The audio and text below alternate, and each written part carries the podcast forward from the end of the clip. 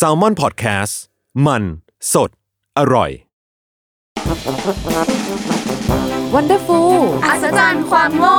เพราะคำถามโง่ๆมีคำตอบน่าอัศจรรย์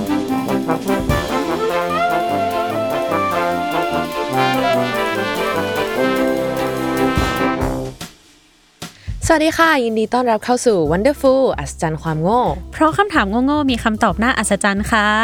วันนี้อยู่กับสแตมป์ค่ะ พลอยค่ะ วีวันค่ะอืมกลับมาอีกครั้งนะกับเรา วันนี้เราก็มาในธีมที่แบบว่า น่าสนใจเป็นอย่างยิ่ง อ่านั่นั่นก็คือธีม branding เออ ถูกต้องซึ่งจริง ๆ แล้วอะการจะสร้างแบรนด์แต่ละแบรนด์ขึ้นมา มันจะต้องมีแบบ story เออมีเรื่องราว มีแบบเบื้องลึกเบื้องหลังอะไร ใช่ ให้เราแบบได้ค้นคว้าค้นหากันใช่ เนาะก็รอบตัวเราทุกวันนี้ก็เต็มไปด้วยแบรนด์เนาะ แบบว่าจะใช้อะไรก็เป็นแบรนด์ไปหมดเลยใช่ใช่คือแบรนด์เนี่ยมันไม่ได้หมายถึงแค่แบบ ต้องเป็นแบรนด์เนมเท่านั้นเออออะไรอย่างนี้มันคือน้ำดื่มหรือแบบแม้แต่ตุ๊กตงตุ๊กตาอะไรก็ตาม อ่าใช่ มันก็เป็นแบรนด์เหมือนกัน ที่ที่พูดเพราะว่าตอนนี้มีตุ๊กตาตั้งอยู่ตรงหน้าสองตัวนะคะเออน่ารักมากน้องชมพู น้องชมพูใช่เดอะฮงแดด็อก ไปตาม IG กันได้ ไปตาม IG กันอ่าได้มาเวขายซะแล้ว โอเค เราก็จะมาเริ่ม EP นี้ด้วย EP 12.1 ของพลอยนะคะ และเรื่องที่เราจะมาพูดคุยกันในวันนี้ก็คือขนมยอดฮิตที่มีชื่อว่า Pringles นั่นเอง ขอเกรินนิดนึงพวกปกติทุกคนแบบชอบกิน Pringles กันไหม ชอบมากชอบเหมือนกัน โดยเฉพาะสีเขียว เออเหมือนกันทุกคนชอบกินสีเขียวหมดเลยใช่มันคือรสซาวครีมใช่ไหมใช่ใช่ใช่ คือเหมือนกินเรารู้สึกติดอะ ใช่ กินแล้วมันหยุดกินไม่ได้อะจริง คือไม่ใช่อะไรเวลาเปิดกระป๋องขึ้นมา เออ แล้วแบบกะว่าเอ้ยกินสักแบบอันหนึ่งส่วนสี่เออครึ่งกระป๋องสรุปหมด จริง ไม่รู้ตัวเลย แล้วก็คือตรงท้ายๆกระป๋องก็คือจะยากที่จะเอาไปมาก จริงเพราะว่าเอื้อมเออเอื้อมมือต้องเอื้อมมือลงไปแล้วแบบจนมันเกิดเป็นแบบไวรัลในติ๊กต็อกอะที่เห็นเป็นหมาหน้ายาวปะที่เป็นแบบอืมใช่ let me do it for you อะไรอย่างเงี้ยเออเอ็นดู นั่นแหละ จริง ๆ ต้องบอกก่อนว่าไม่ว่าจะรสไหนก็ตาม ไม่ว่าจะเป็นรสสีแดงสีเขียวสีม่วงสีส้ม ซึ่งไม่รู้มีไหมนะ ก็คือทุกรสเนี่ยจะมีสิ่งเดียวกันบนหน้ากระบอก Pringles ก็คือตัวการ์ตูนรูปลุงหนวด หรือว่าโลโก้ของ Pringles นั่นเอง มันก็เลยนำไปสู่คำถามที่ว่า ลุงหนวดคนนี้เนี่ย เขาเป็นใครกันแน่ แล้วเขามีตัวตนจริงหรือเปล่า เกี่ยวข้องอะไรกับ Pringles วันนี้เราจะมาหาคำตอบกันนะคะ นี่เข้าแบบรายการทีวีเข้าแบบรายการทีวีเวอร์ดีเวอร์คือต้องบอกก่อนว่า Pringles เนี่ยมีมาตั้งแต่ปี 1967 ก็คือจุดกำเนิดของ Pringles เนี่ยเรียกว่าเป็นนวัตกรรมอีกก้าวหนึ่งของมนุษยชาติเลยก็ว่าได้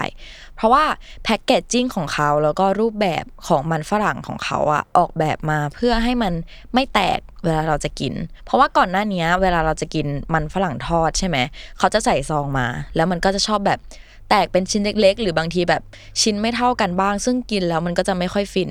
แต่ว่า Pringles เนี่ยเขามีแบบนวัตกรรมเนี้ยเพื่อให้ มันฝรั่งแต่ละชิ้นมีขนาดเท่ากัน และเรียงตัวกันได้เพื่อที่จะทำให้มันฝรั่งทอดแต่ละชิ้นไม่แตกออกจากกัน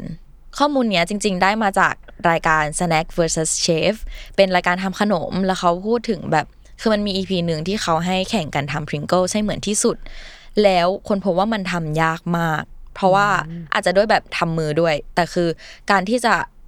ทำมันฝรั่งแต่ละชิ้นออกมา ให้มันเรียงตัวกันสวย อยู่ในเชฟเดียวกัน แล้วแบบ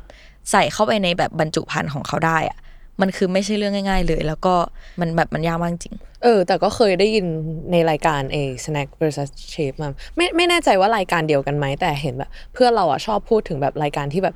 ที่เชฟหรือว่าแบบมียูทูบเบอร์อะไรเงี้ยเขามาทำขนมตามแบบ snack ที่เรากินกันทั่วไปอะไรเงี้ยอย่างแบบ Oreo ใช่อันนี้รายการนี้แหละคิดว่าจริงเหรออมเออแล้วเรารู้สึกว่ามันเป็นอะไรที่แบบ Amazing มากเลยเพราะว่าเหมือน snack ทั่วไปมันจะผ่านกระบวนการอะไรเงี้ยมาในรูปแบบของแบบอุตสาหกรรม industry อะไรเงี้ยเออไว้ไปหาดูได้ ถ้าใครสนใจก็สามารถดูได้ใน Netflix อ่านะคะเขาไม่ได้สปอนแต่ว่าเราชอบดูเองสปอนได้นะคะ ต้องแอบกระซิบด้วยนะขายของนิดนึงโอเคใดๆก็คือมันทำให้เรารู้สึกว่าแบบปกติอะเราชอบกิน Pringles มากใช่ปะโดยที่เราไม่ได้สังเกตเลยว่า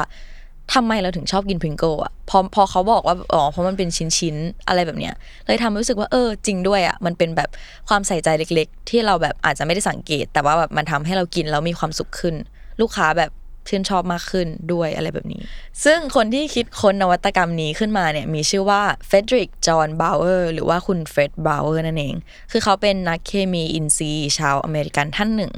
เขาใช้เวลากว่า 2 ปีในการพัฒนา packaging ของ Pringles ขึ้นมา แล้วเขาก็รู้สึกภูมิใจมาก ๆ กับผลงานที่เขาคิดค้นขึ้นมาได้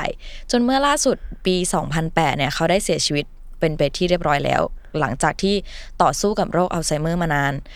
ซึ่งลูกชายเขาอะก็ได้ออกมาให้สัมภาษณ์กับ Time Magazine ว่าเมื่อปี 1980น่ะ คุณเฟร็ดบาวเวอร์บอกไว้ว่า ถ้าเกิดเขาตายอะอยากให้ฝังเขาไว้ในกระป๋อง Pringles ตอนแรกลูกเขาคิดว่าล้อเล่นเว้ยแต่ว่าแบบไปไปๆมาๆพ่อเขาดูจริงจังมาก ทีนี้พอพ่อเขาแบบเสียชีวิตไปจริง ๆ อะ ก็เลยตัดสินใจว่าเออเขาจะทำตามคำขอของคุณพ่อ ด้วยการเอาเถ้ากระดูกของคุณเฟร็ดบาวเวอร์เนี่ยใส่ไปในกระป๋อง Pringles แล้วก็ฝังไปพร้อมกันเลย คือเขาภูมิใจกับมันมากๆครับมึงก็คือฝังเข้าไปใน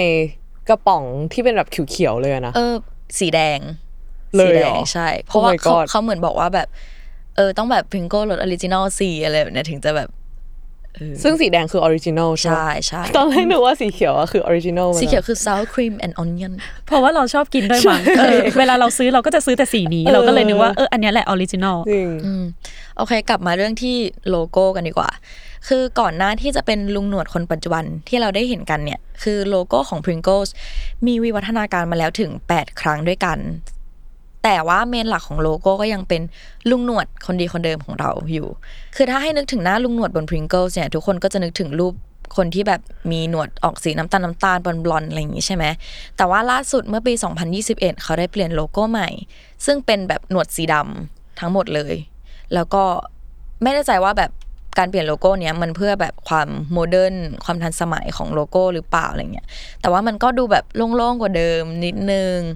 ซึ่งจริง ๆ แล้วเบื้องหลังการเปลี่ยนโลโก้แต่ละครั้งอะมันไม่ใช่ว่าแบบอยากเปลี่ยนก็เปลี่ยนเฉยๆ คือจากเว็บ Marketing Groups เขาบอกไว้ว่า มันมีนักการตลาดบางคนตั้งข้อสังเกตว่า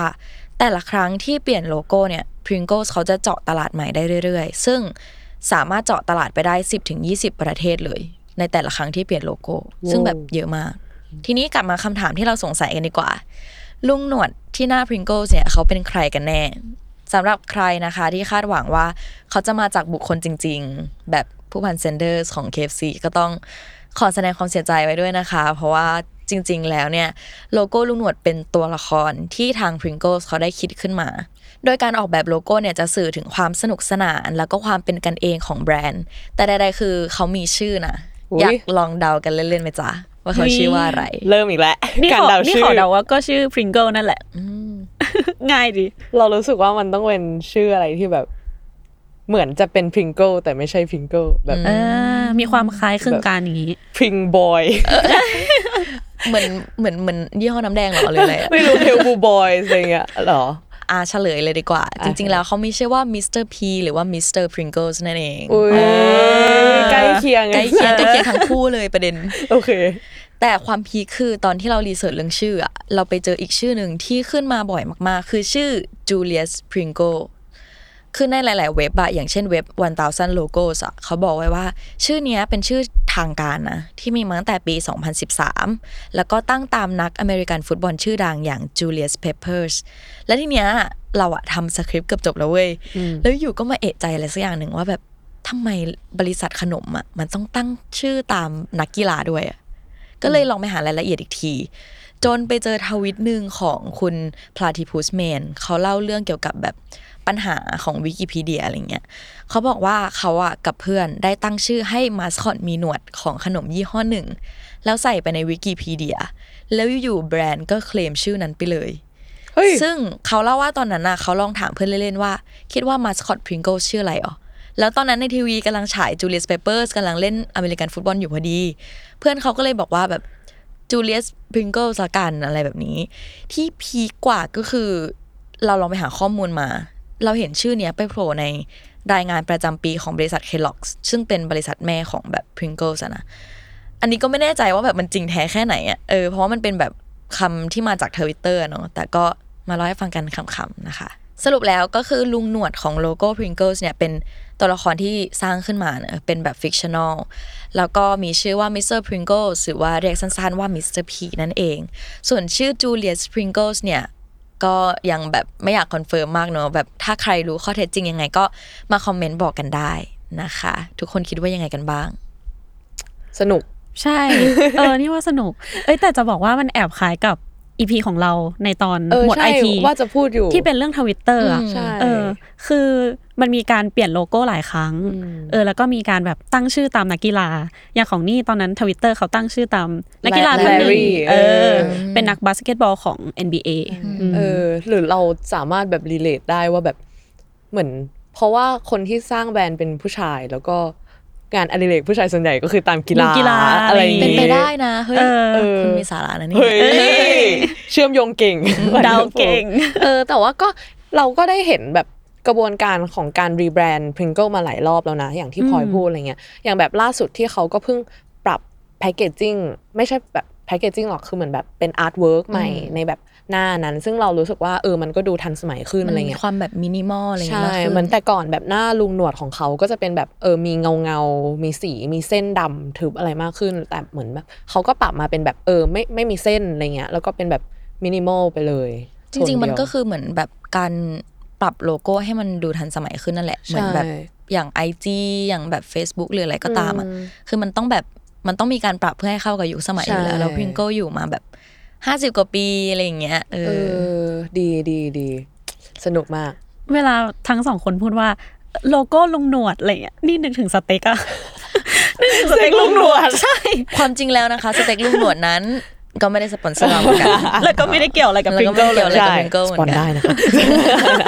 โอเค ตอนนี้เราก็ไม่สงสัยกันแล้วเนาะว่าลุงหนวดหน้า Pringle เนี่ยเป็นใคร ใช่ ต่อไปนะคะก็จะเป็น EP 12.2ของเราเองของน้องแตมเอง เออ จะเป็นอะไรเรื่องอะไรก็ติดตามกันได้นะคะ กับรายการ Wonderful ทุกวันศุกร์เสาร์อาทิตย์ทุกช่องทางของ Salmon Podcast นะคะสำหรับวันนี้ Wonderful อัศจรรย์ความโง่ก็ขอลาไปก่อน บ๊ายบาย บ๊ายบาย